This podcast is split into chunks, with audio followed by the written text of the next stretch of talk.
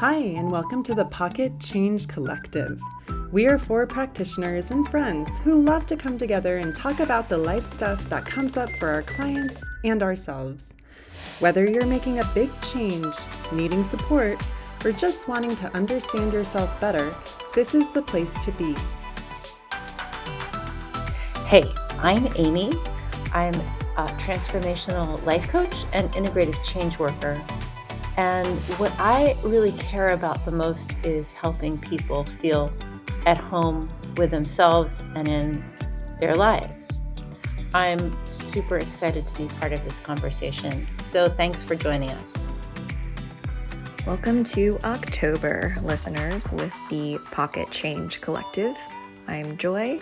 I'm a queer Asian American proudly ADHD life coach for people who are dreamers and wanderers who really want to know who they are and what they stand for and how they want to live their lives. So, you know, I love you if you're indecisive or avoidant. I've been there. I'm Molly, a life coach who lives at the intersection of relationships, neuroplasticity, the human experience, and all the big feelings we want and don't want. A podcast with three equally nerdy, magical change workers is a dream come true. I'm so happy you're here. Hi, everyone. I am wishing you a very magical fall. My name is Celestyna, and I work with people to skillfully steward their capacity and to enhance their connection to their life force. At least that's what I do currently. I'm not exactly a coach, nor a therapist, nor an astrologer, nor a hypnotist, but a more interesting and more dynamic thing. Enjoy the episode. A few notes before we begin the episode. First, a gentle trigger warning. We briefly mentioned death and the implications of grappling with death at the start of the episode. We also start the podcast mid conversation. So just go with the flow, even if there's some disorientation in the beginning. Lastly, a quick announcement. We'll be hosting a group coaching call November 1st. All the details and the registration link will be in the show notes. This is an amazing opportunity to work one on one with us for only $7. And now, a warm welcome to our conversation.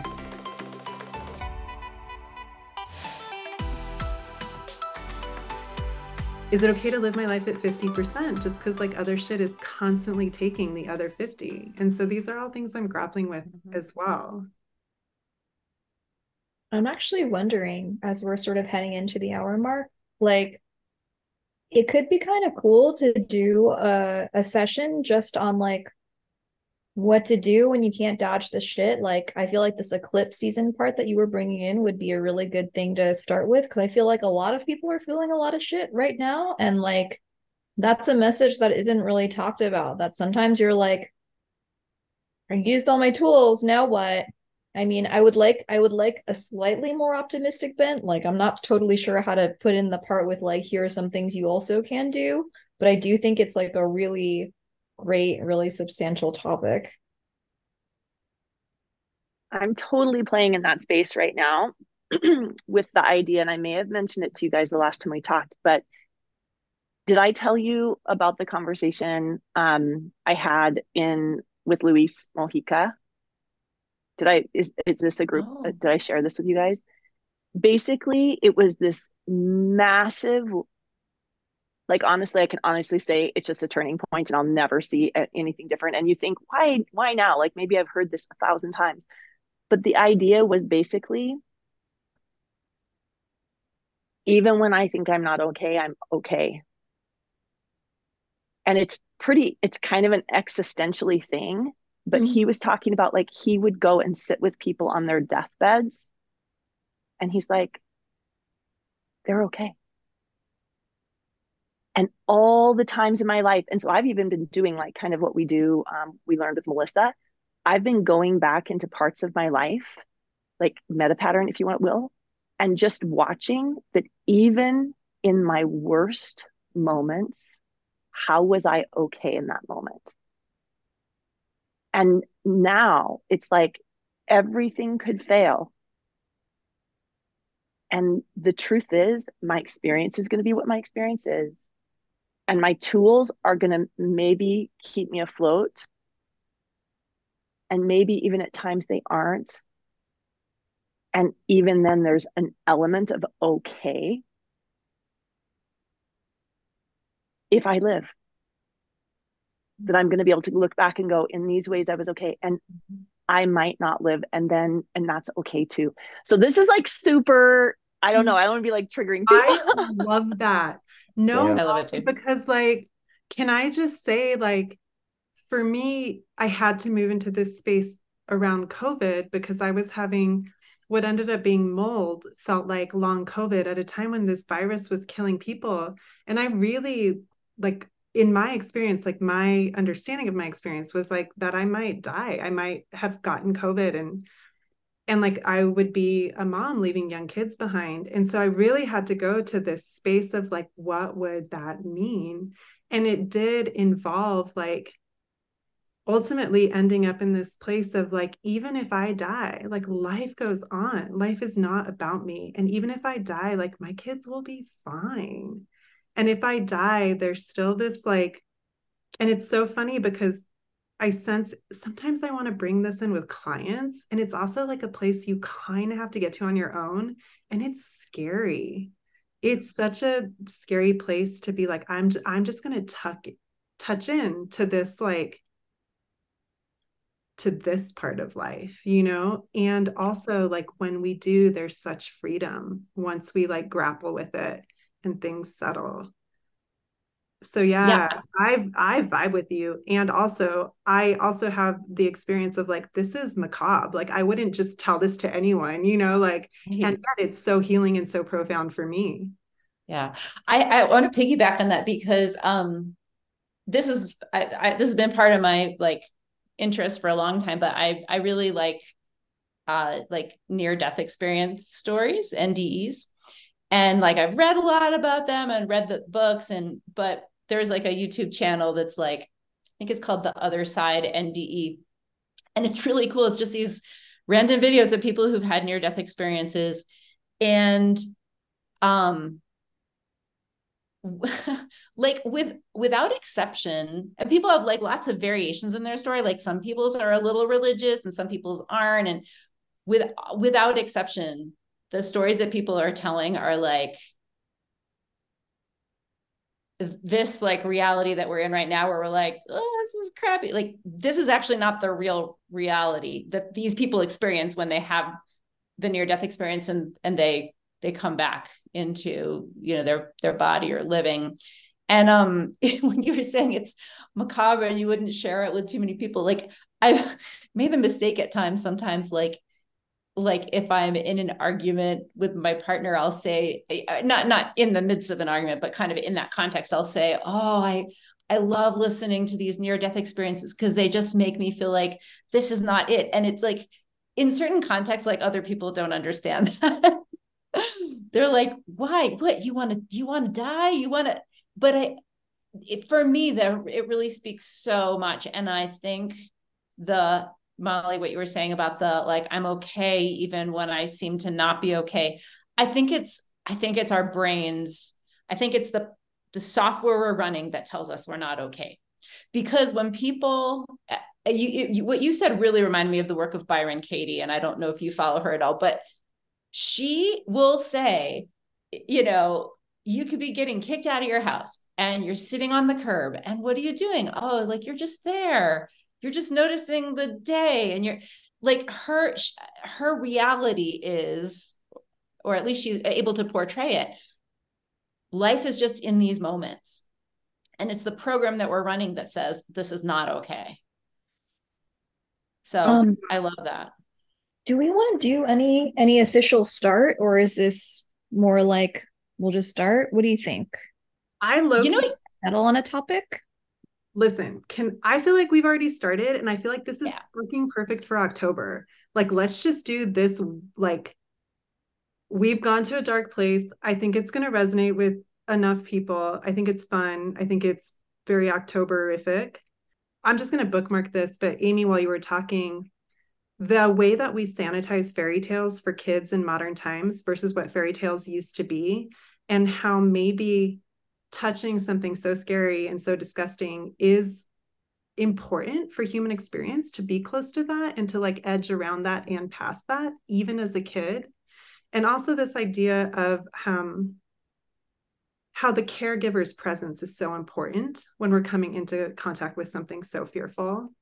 Um, so yeah, I I mean I'm like, yeah, this is a great podcast. I have a lot I want to say and I want to give other people space. So the the piece that this is really bringing up for me is one of my favorite writers, Ocean Vuong What he does is he does a Buddhist death meditation each morning, which is where you think about all the people that you love dying and like really sit with that, and I, and probably yourself as well. I've never specifically taken up this practice, but sometimes I'll do it in moments. Not only to remind myself that things are okay, but also it kind of brings you in contact with with beauty. Like you know, the most beautiful Shabbat I've ever been to was inside this container truck. Like there were no decorations and there were there was nothing else and we were all huddled inside because it was raining and it was at Burning Man and like everything was really muddy and it really felt like we were in the middle of this terrible situation. But the contrast with that and like being in this service and being gathered together and singing like you feel so brilliantly alive and appreciative.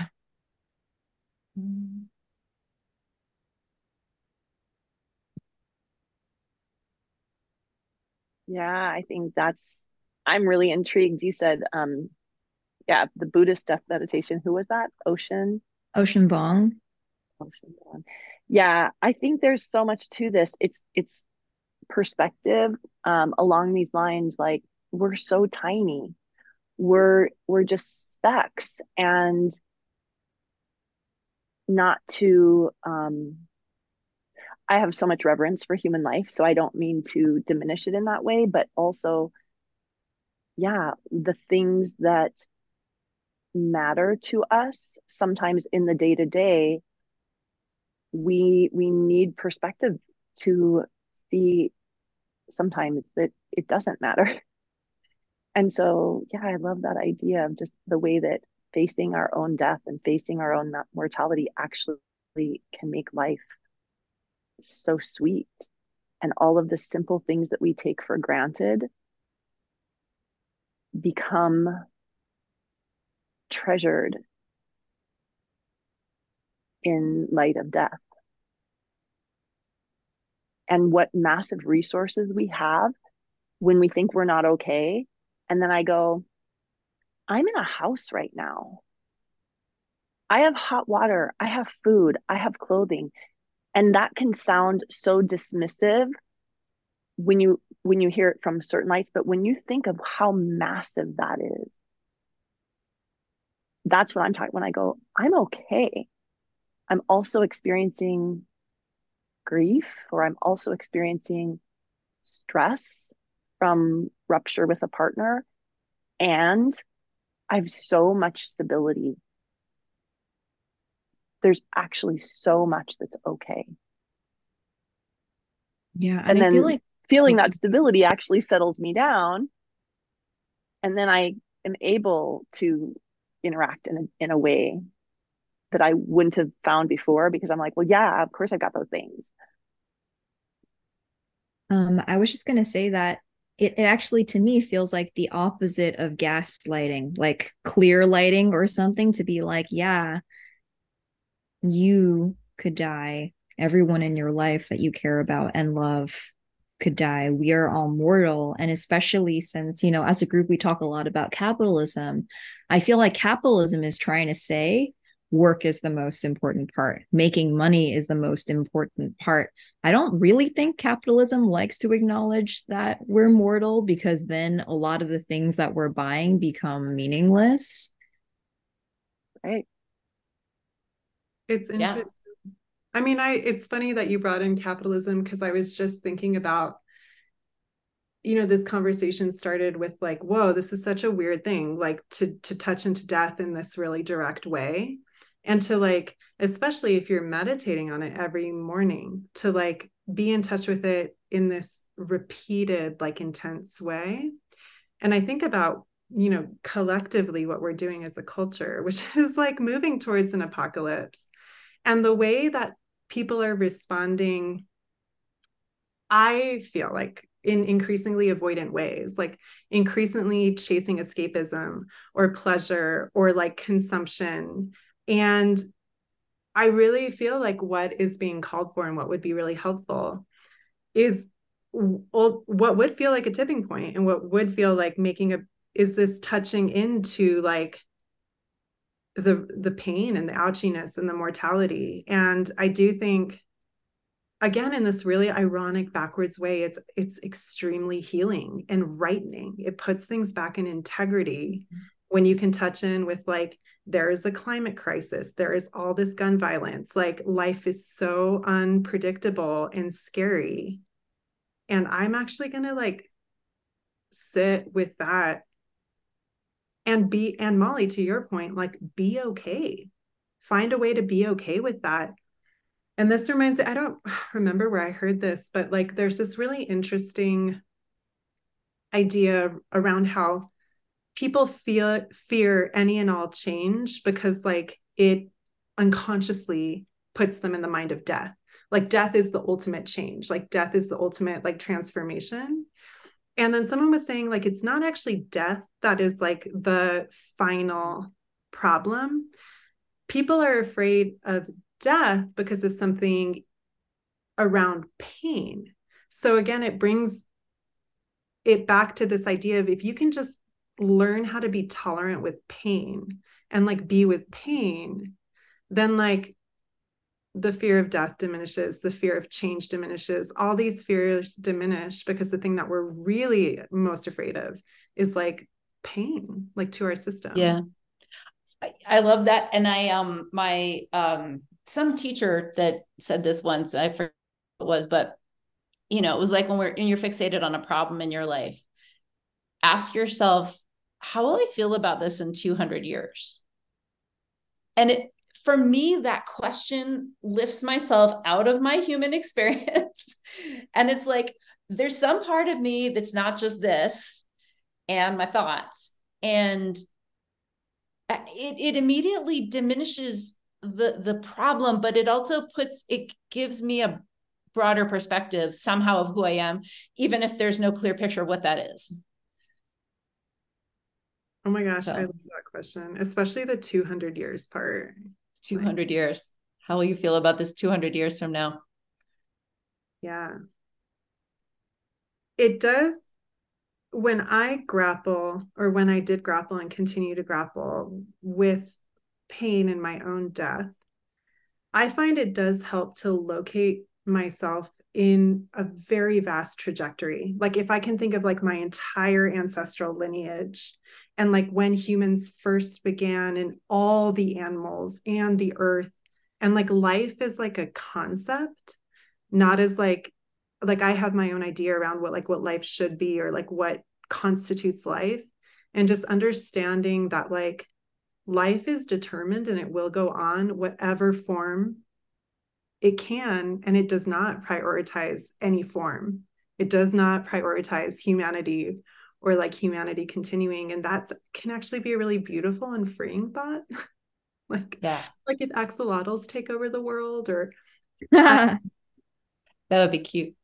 But i i love that because it is a comfort to me to zoom out in time and just and be like i'm you know what's that saying? Like you're not responsible for like tying up the work but neither are you free to abandon it or whatever. It's like there's there are just these collective forces and just like a collective trajectory that we are just too not too small but like we're we are just a piece. And it's not a bad thing because there's different scales but it can be really lovely to hop scales when we need to for a sense of greater spaciousness yeah what that really makes me think of is you know, something I've seen in both Sophie Strand's work. She's a writer who writes about like disability and chronic illness, about how like the pain doesn't get smaller, you just grow bigger around it. And so this part about, you know, growing to a lineage or like growing to like the space and history of the time, that's actually a way of expanding around the pain.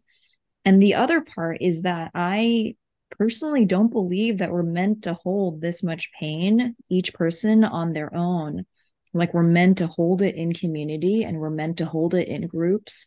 And so when I think about my own pain and I imagine or I'm gathered in community with other people who are able to hold it with me, that also allows me to grow larger around it mm. rather than just be like one individual holding it.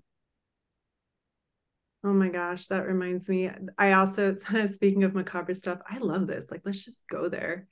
I had a moment where I was like really rabbit holing around grief and the concept of grief and how to process grief and how to grieve and all the things that bring grief and all the different types of grief.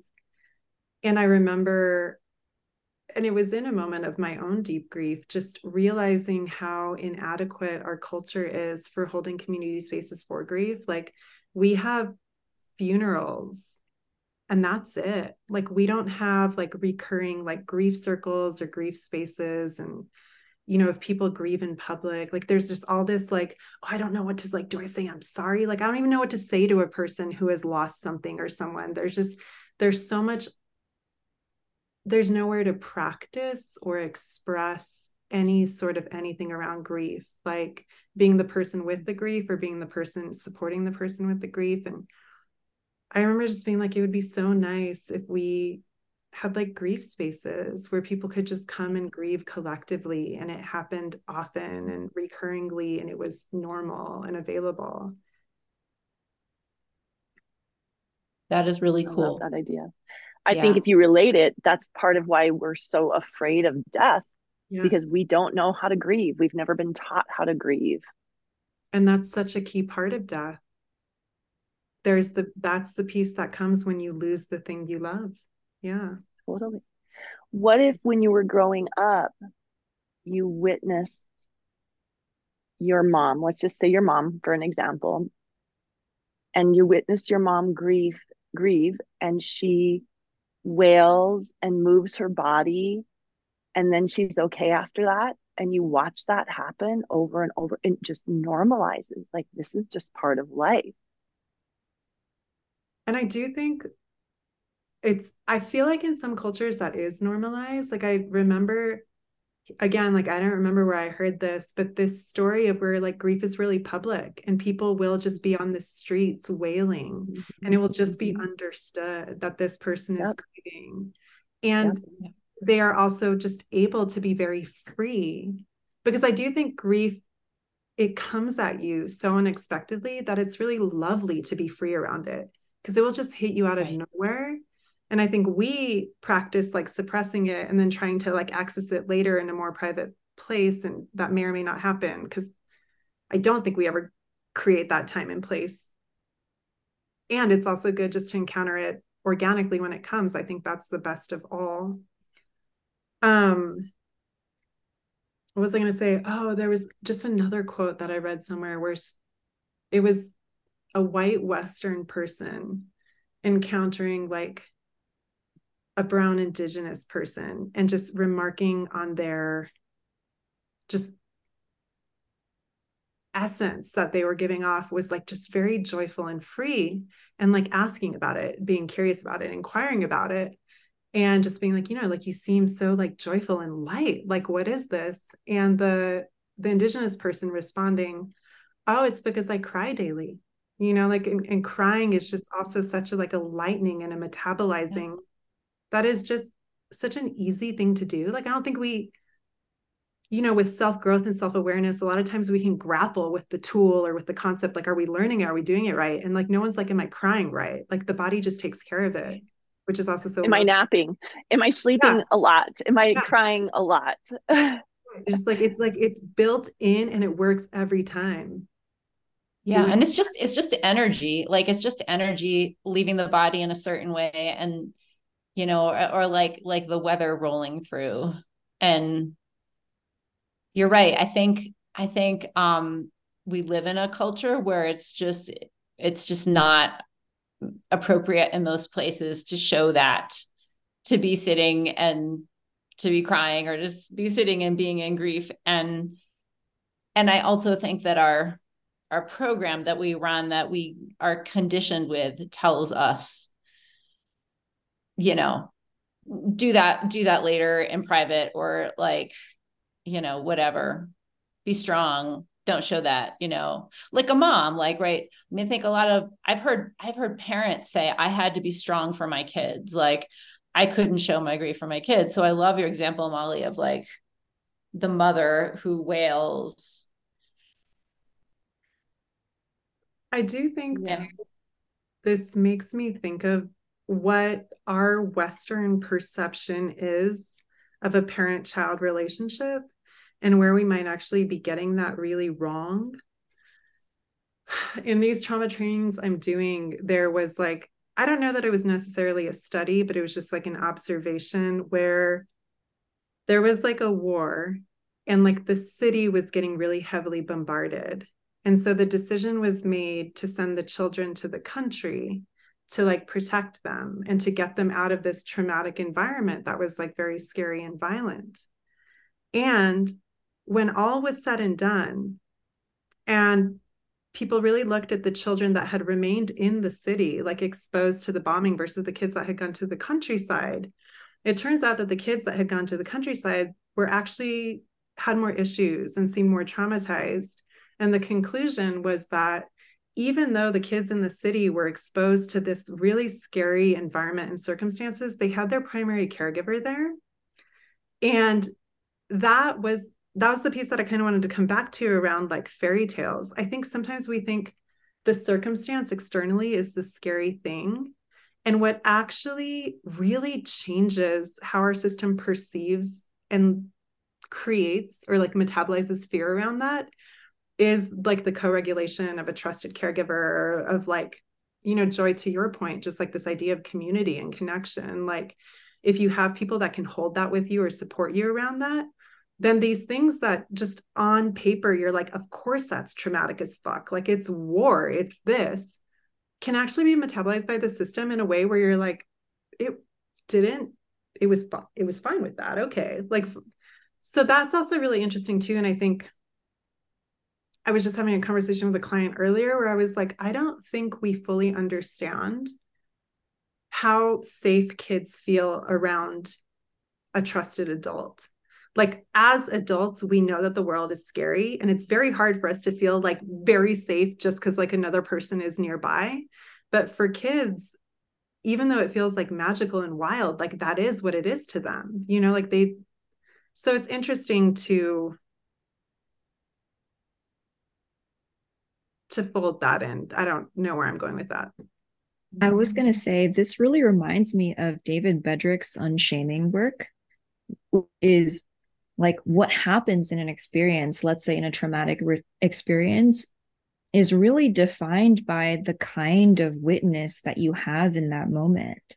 And that often, for instance, in a situation where something traumatic happens and even if someone was watching and didn't say anything or didn't do anything that that is also something that like leads to the shame and the guilt and the other things that follow the experience versus just being like oh that was a painful experience in the moment. And you know what his work really makes me think about is sort of like how many of us as adults are able to be compassionate witnesses to ourselves in the moment versus being a judgmental witness a blaming witness, a critical witness, you know, like on the days when I'm like, I need rest, what would it be like to have a self with me that said, I see how hard you're working at this and it makes sense you're you're needing rest versus having a person with me that's like I thought you said you rested earlier, you know, like, or haven't you had enough rest this month? Um and what it's like to be with ourselves what it's like to teach our clients to be with themselves in the moments when they're needing something and have a compassionate presence with themselves Mhm. and move through the moment like that rather than getting caught in honestly loops where you're rejected by your own sense of things like you yourself are not good enough for me in this moment This is not how it's supposed to be. Something's wrong. Something's wrong. If you need lots of rest, something's wrong. What's wrong with me? Or I cry every day. What's wrong with me? Versus this is how things are for me right now. This Yeah, is how things are. it's never um it never fails to get reminded of like this idea of like self-compassion or loving kindness towards yourself and others.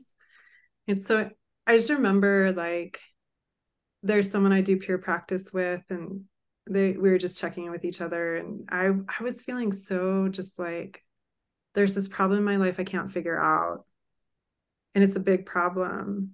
And they were like you know like thanks for sharing that with me. I'm kind of busy right now. I'll get back to this in more detail later.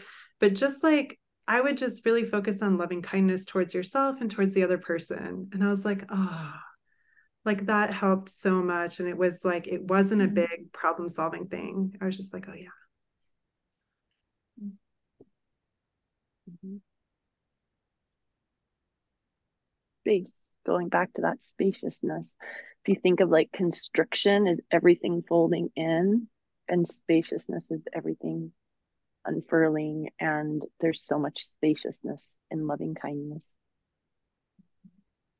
and even bringing Things that can relax. energy of loving kindness to like death and pain and fear and like all the things that we're running from or want to mm-hmm. change or avoid or it, it's interesting how just really quickly it changes the space.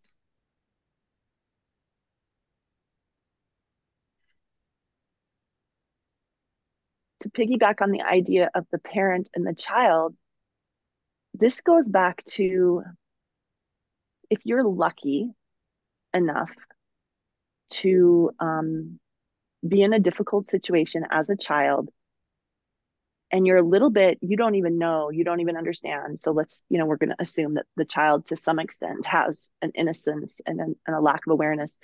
If that child is lucky enough to be with a parent who does understand the gravity of what's happening and is able to say you're okay we're okay and tucking the child in every night that's the same idea of being able to bring i'm okay. It's that ability to self parent a little bit and say i know you know i'm aware that there are these things happening out there and that uh, as a, an adult you know that there's no guarantee but you're able to in that moment reassure the child you're actually okay. We're okay.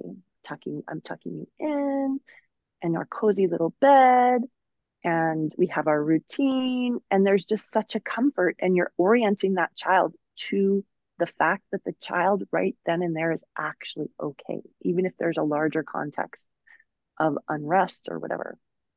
Um, and i think we were when we haven't grown up with that which most of us didn't or to scale you know to the extent that we did we have that same capacity as an adult to be able to orient to how am i okay right now? Even though this all is happening and there's no guarantee can my body orient and relax to this moment and all that is all right i love okay because it's not safe it's not happy it's not these other words that i think we unconsciously like substitute and then freak ourselves out but like and feel like we're lying we're going for okay yeah, we're going for okay. And that's actually a pretty powerful thing to orient to.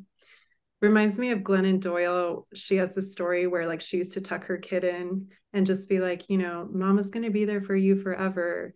And then increasingly she was like, that is so not sitting right with me because it's a lie. It's not true. And so she changed it. She was like, you're going to be there for yourself. And like she just, she mm-hmm. shifted her, the way she was reassuring her kid to just be like like you got your own back you know like yeah. and it was just an interesting shift that or even i'm here. I'm here because that's right. the truth and how much comfort in that. One of the ways i've played with this is because i longed like you know when you ask yourself like what do i long to hear more than anything else? And i used to long all the time for somebody to say to me everything's going to be okay. And that's this longing that someday everything's going to be okay and i just want somebody but really what happens when i would hear that or when i longed for it was the idea of i would feel okay now. So now just playing with like i'm okay right now. I there is no promise and that is bullshit that everything's going to be okay forever although i think the natural extrapolation on this bigger level is that everything is okay. But for me to just be able to go you're okay you're okay right now. And i find it incredibly comforting. Yeah i, I want to draw a parallel that might seem like a little bit um oh, i don't know. I, I'll, I won't even preface it. So like my i am fascinated with ultra marathons. Seems like a change of topic but I think the reason I'm fascinated with them is not even so much from like a physical perspective. It's it's this what we're talking about. It's a mental perspective because it's a you know races of a certain length or runs of a certain length are a journey it's like you it, it you know 24 hours or more you can live a whole lifetime in that day and one of the main themes that comes up for everybody who like tries to do this and and and the people that I listen to who I really admire in this area is is staying present is staying present with what's here right now. Keep moving forward you know and you go through these cycles of up and down like you feel on top of the world and then everything hurts. And then you can come out of that and you can feel good again and you can have problems where you're like i don't know how to solve this problem. Um and what is so interesting but with this as an example is like you can learn how to focus your mind on literally just the next step. I'm going to make it to that tree or you know i'm running this 100 mile race and i'm going to go five more miles because then i'll get to the aid station i can eat something and sit down. And then i'll decide if i'm going to go on. But the thing that's so interesting is like the people who do really well at these are not necessarily like the most stellar athletes. It's their minds. Their minds can detach from the narrative. I'm not okay. I'm scared. It's dark. What's going to happen? Like their minds can detach from that long enough. And, you know, I'm not, I'm not saying that it's a 100% healthy endeavor in all ways, but I'm fascinated with it. I think because of that. Um, because a lot of times you can you can be hurting you can be tired you can be in the dark you can be hungry and you're still okay. And you're and you're just moving. So that's interesting. I think like this idea of like being like staying in the present is so cliched and i just want to add some like color again in my research that i've been doing um the other rabbit hole i've gone down is dopamine and addiction. And there's um there's this way in which people who have come out of like a really intense addiction that has been like a battle and has like really overcome their life will come out of it with this really interesting like humility and immediacy where they like they don't actually have major goals for their life anymore. And it does just become about like what does this day need? What does this environment need like who is closest to me that i can serve right now? Like i have these immediate resources where can i apply them immediately? And like i don't want to confuse immediacy with urgency but it's like it's pulling the horizon in. Like yeah. this is who i am this is my space this is what's available to me right now and like let me just fucking go to town. As opposed to so i thought that was really interesting.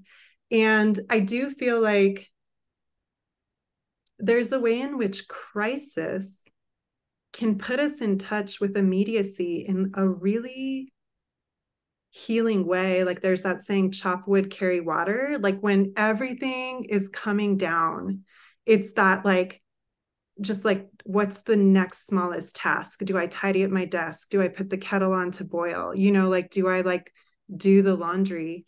and I remember kind of having this moment where I was like, the stuff that I'm like putting off in regular life, like, I don't want to clean my room, like, I don't want to do the laundry. This is so boring. This is so mundane.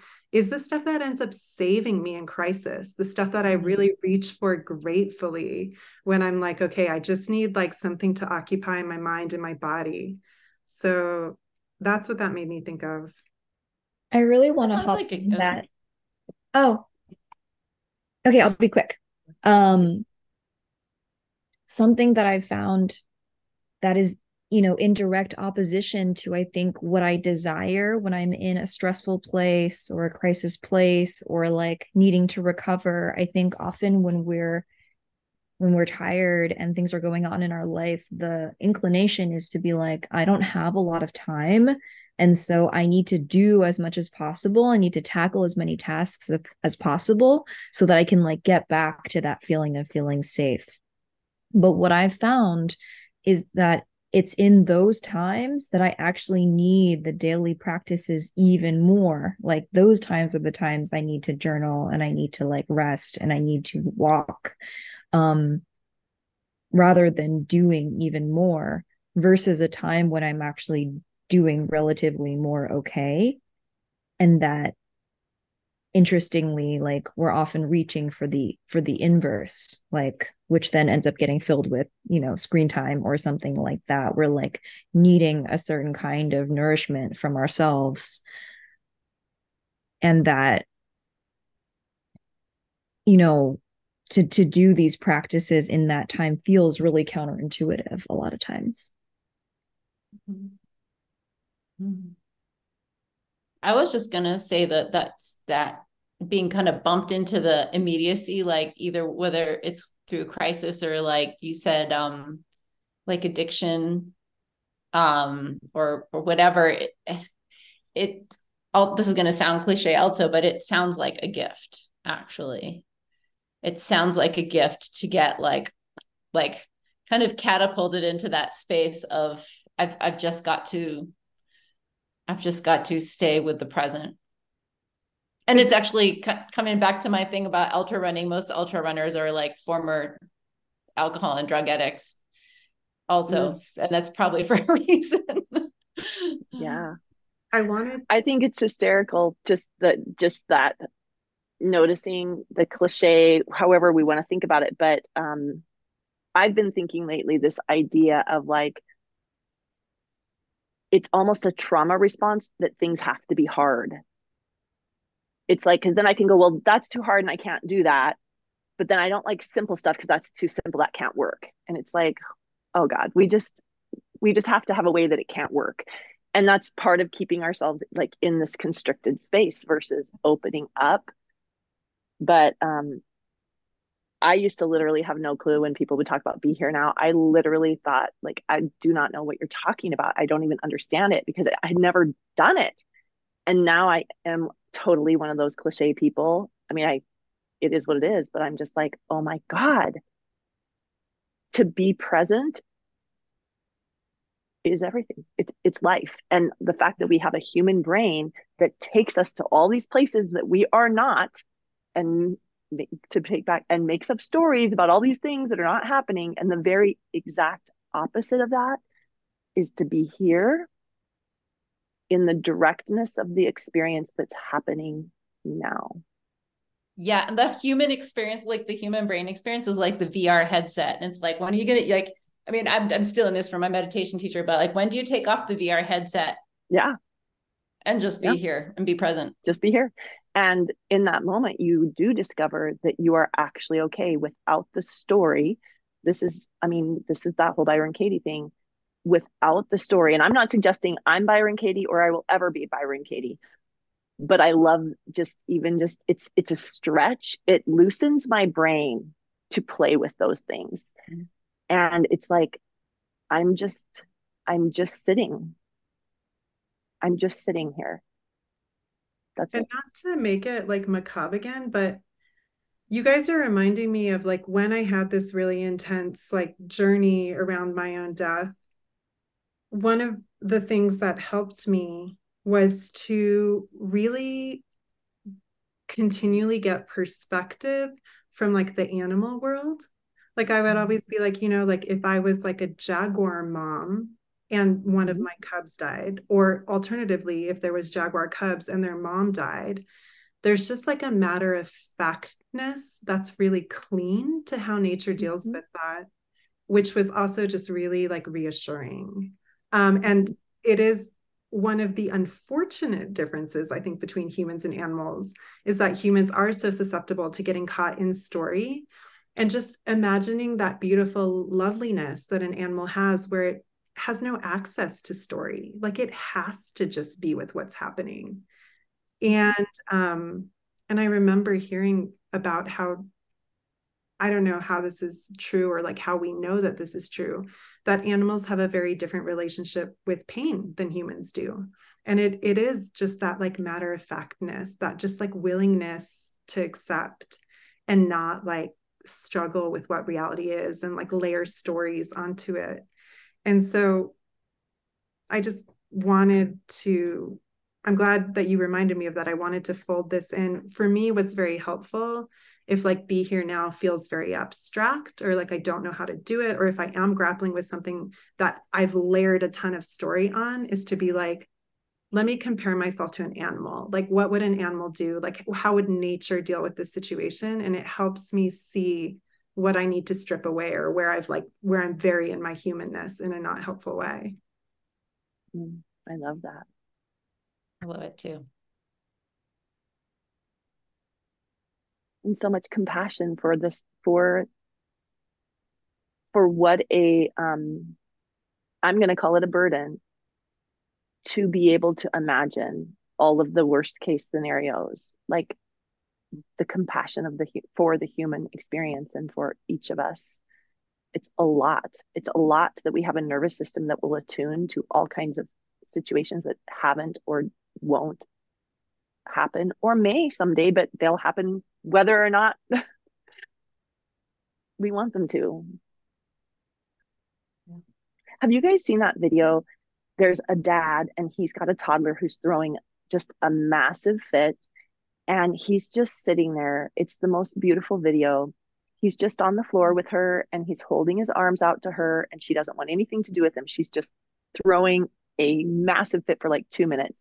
And then she'll kind of come and sit on him and then she'll get off again. And I love this video so much. I'm going to share it with you guys later um, because I always think of that. Like, I'll picture me as that toddler. Like, sometimes there's just things happening and I don't, like, it makes me emotional. I don't want it to be. And then it's like, there's this reality, and you can picture that man is like, whether it's God or source or just reality, like you can curl up in my arms. I'm here, and you can relax and you can kind of do the, you know, after you're done having your big cry but you also can cry as long as you want to. You can fight and you can rail, and it's okay. And I'm still here.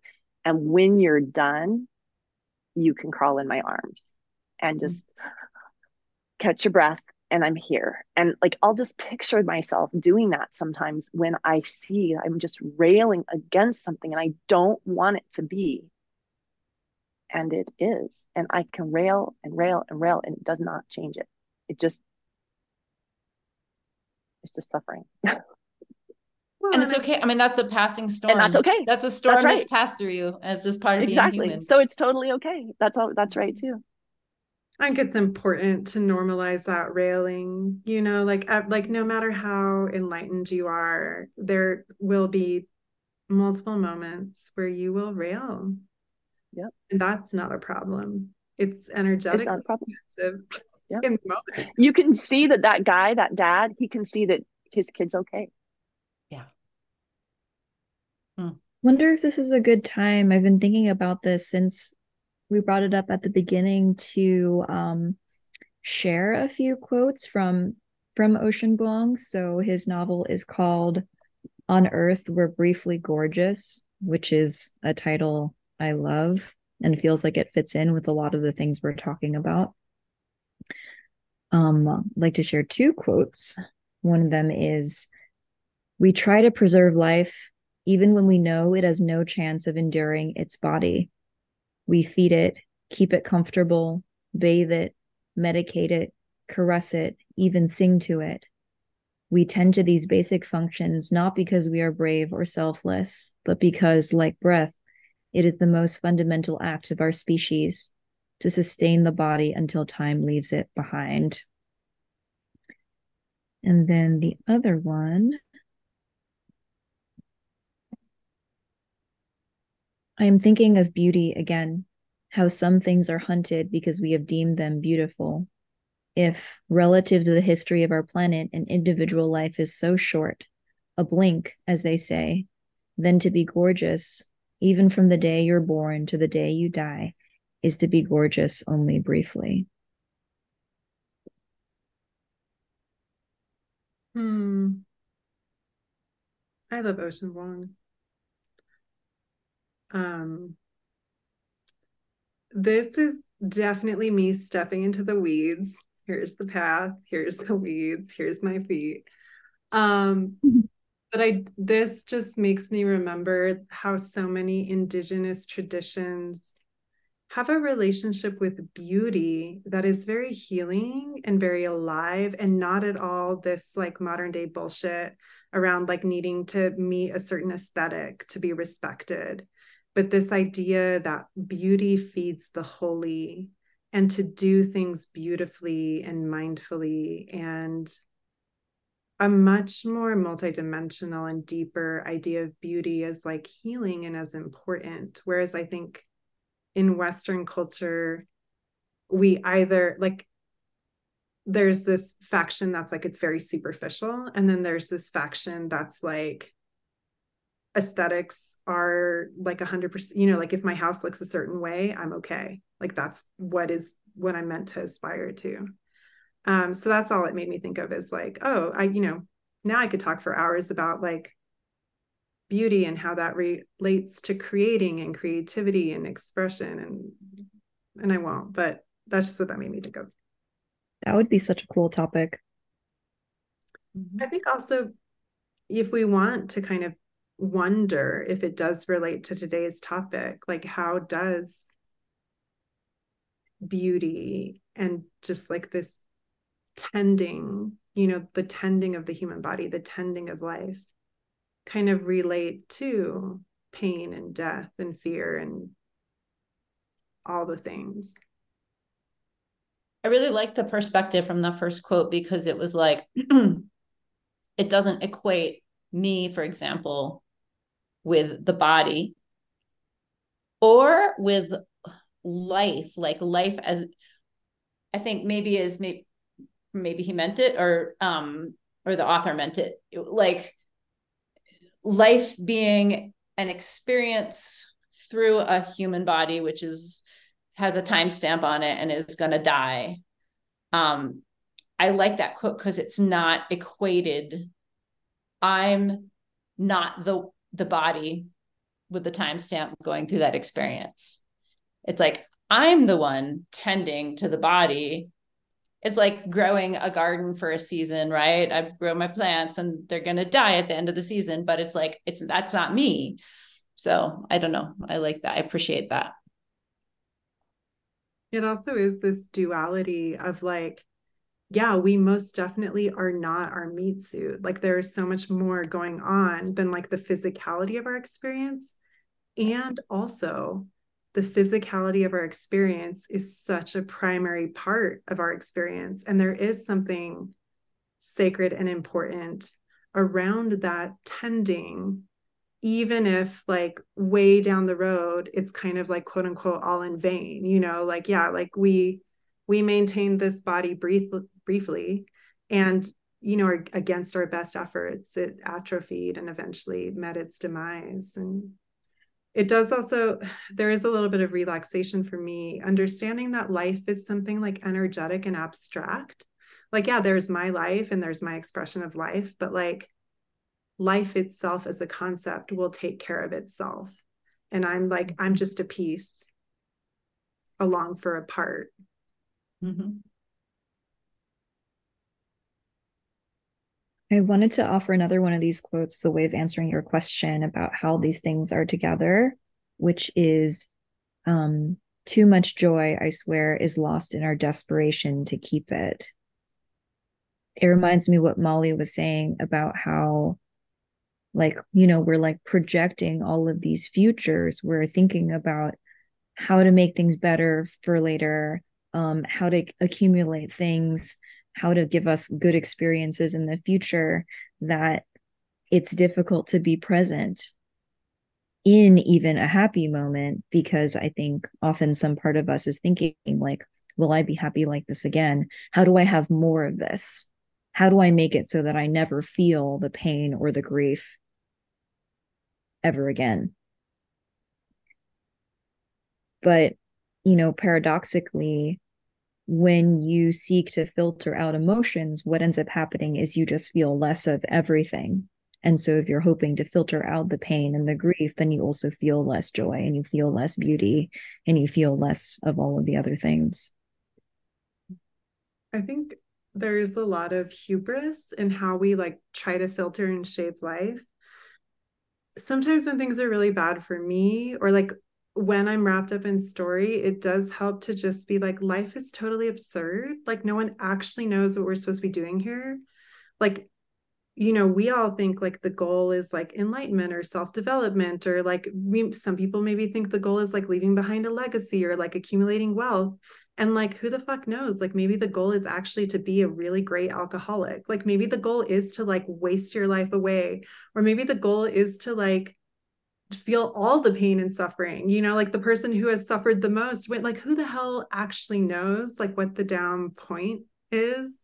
And a lot of times our experiences of joy are unconsciously oriented around like what we have unconsciously decided the point of life is or like how close we are to like success or shabata or whatever. So i think like i a lot of times i'm just like life is i I don't actually know what the answer is supposed to be. So everything that I think is right and wrong is that only goes, you know, as far as my own subjective assessment.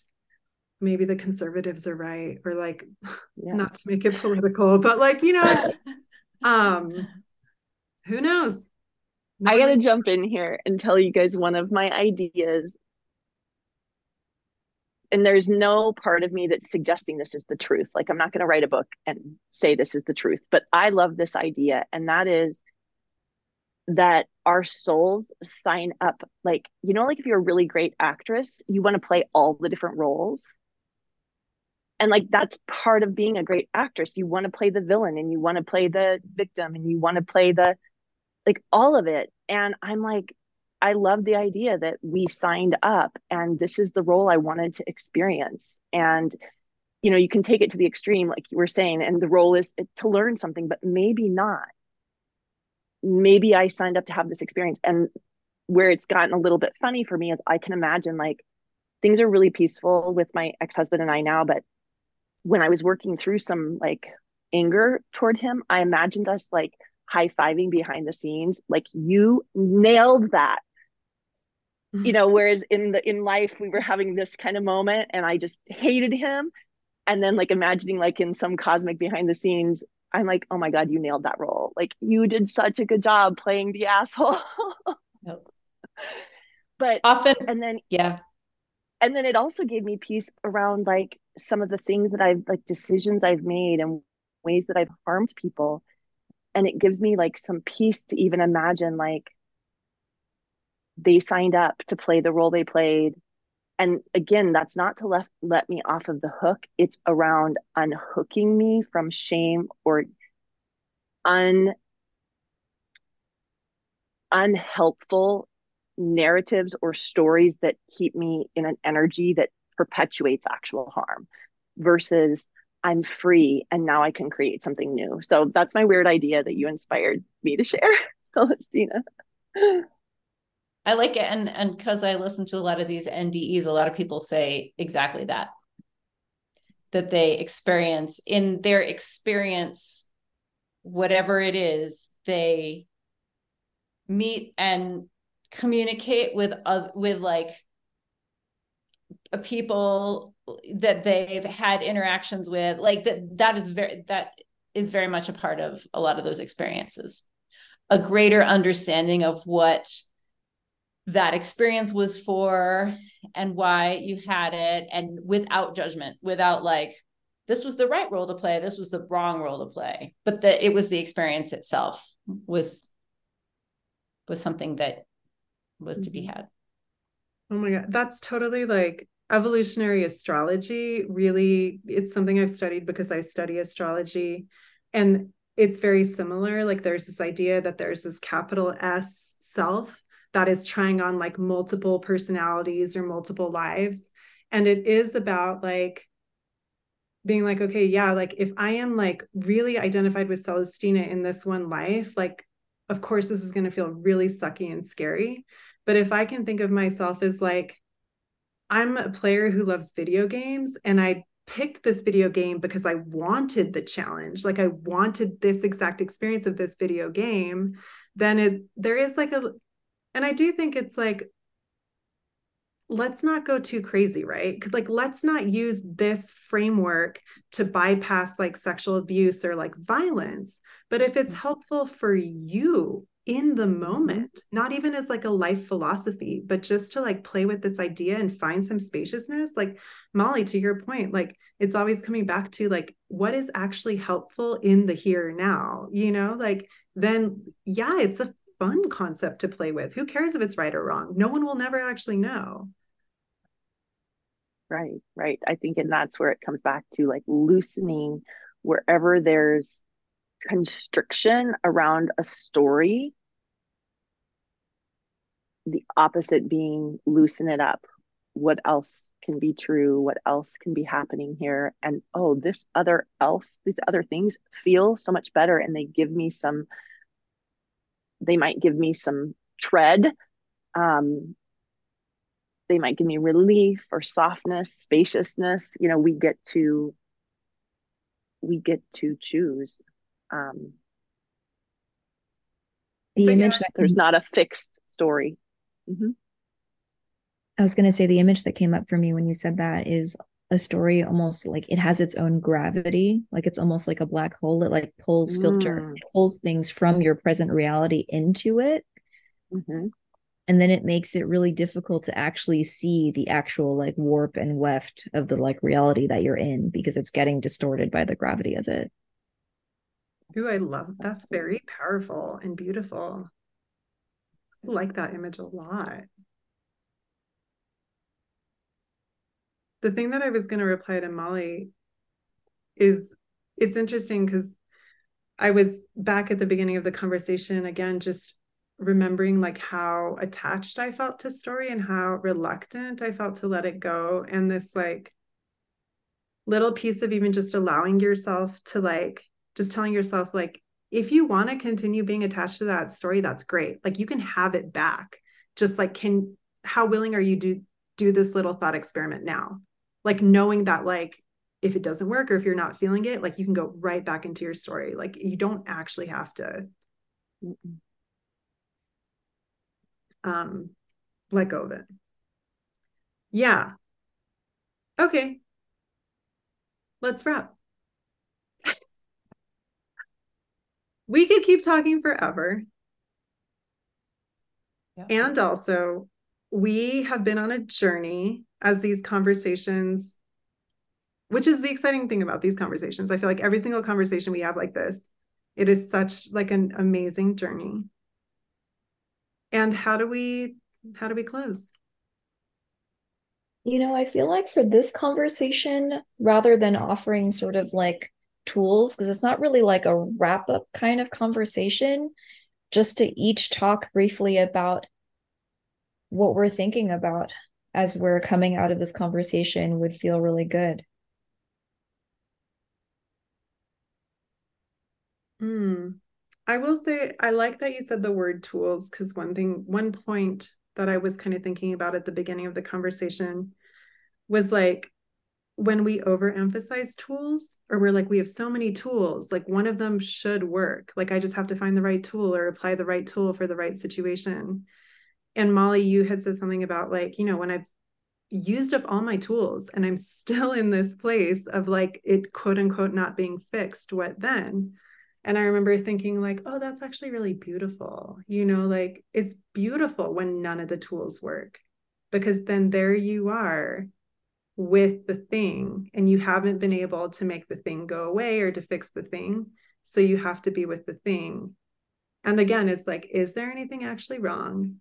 And like, what am I meant to do here with this thing? Like, maybe it's actually okay. Let me just be here now with the thing that none of the tools worked for. So I guess that's my takeaway is about like, oh, let's not put too much emphasis on how the tools are meant to save us or how it's important to have tools. Sometimes it's actually great when the tools don't work or when we don't have the tools in like a weird way that I'm not sure I'm completely landed in yet. Totally. Yeah. Oh my gosh, that reminds me of just like a year. I was thinking about this the other night. About a year and a half ago, I wanted money to invest in a particular certification. I wanted it so badly. And if I'd had the money, I'd have done it. And now I look back and I'm like, I am so glad I did not have that money. And that's not to be like moralistic, like tie it on a bow, but it's just like we have this very limited, we don't know. And so I wanted my marriage to be saved. I wanted it so desperately. And it wasn't. And I love my life and it's very messy and there's tons and tons of pain that I've been through and there's reverberations of that pain still. And I'm okay. And I love here. Like we just sometimes things don't work how we want them to work, just like you were saying. And then we are where we are and then we don't know what that's going to mean. I like the idea of a practice, a little bit of a practice of just checking in with myself and noticing that I'm okay. I think for me, even though I was anti tool, the tool that's coming up is just I've been practicing allowing myself to feel small bits of discomfort for instance, when you're standing in line and you want to reach for your phone because you're bored and annoyed and frustrated, and just letting myself have a few moments where I'm like with that feeling. And it helps me realize all of the other things or times when I'm doing things to escape a feeling, only to realize that the feeling itself is actually like pretty tolerable. I think I think this is going back to what you were saying about stories. I think stories and layers get built up around things that I don't want to feel. And then that cues all of these other actions. When in fact, feeling the thing itself, for instance, knowing that death is going to happen at some point, becomes like the pathway to taking the actions you want to be taking.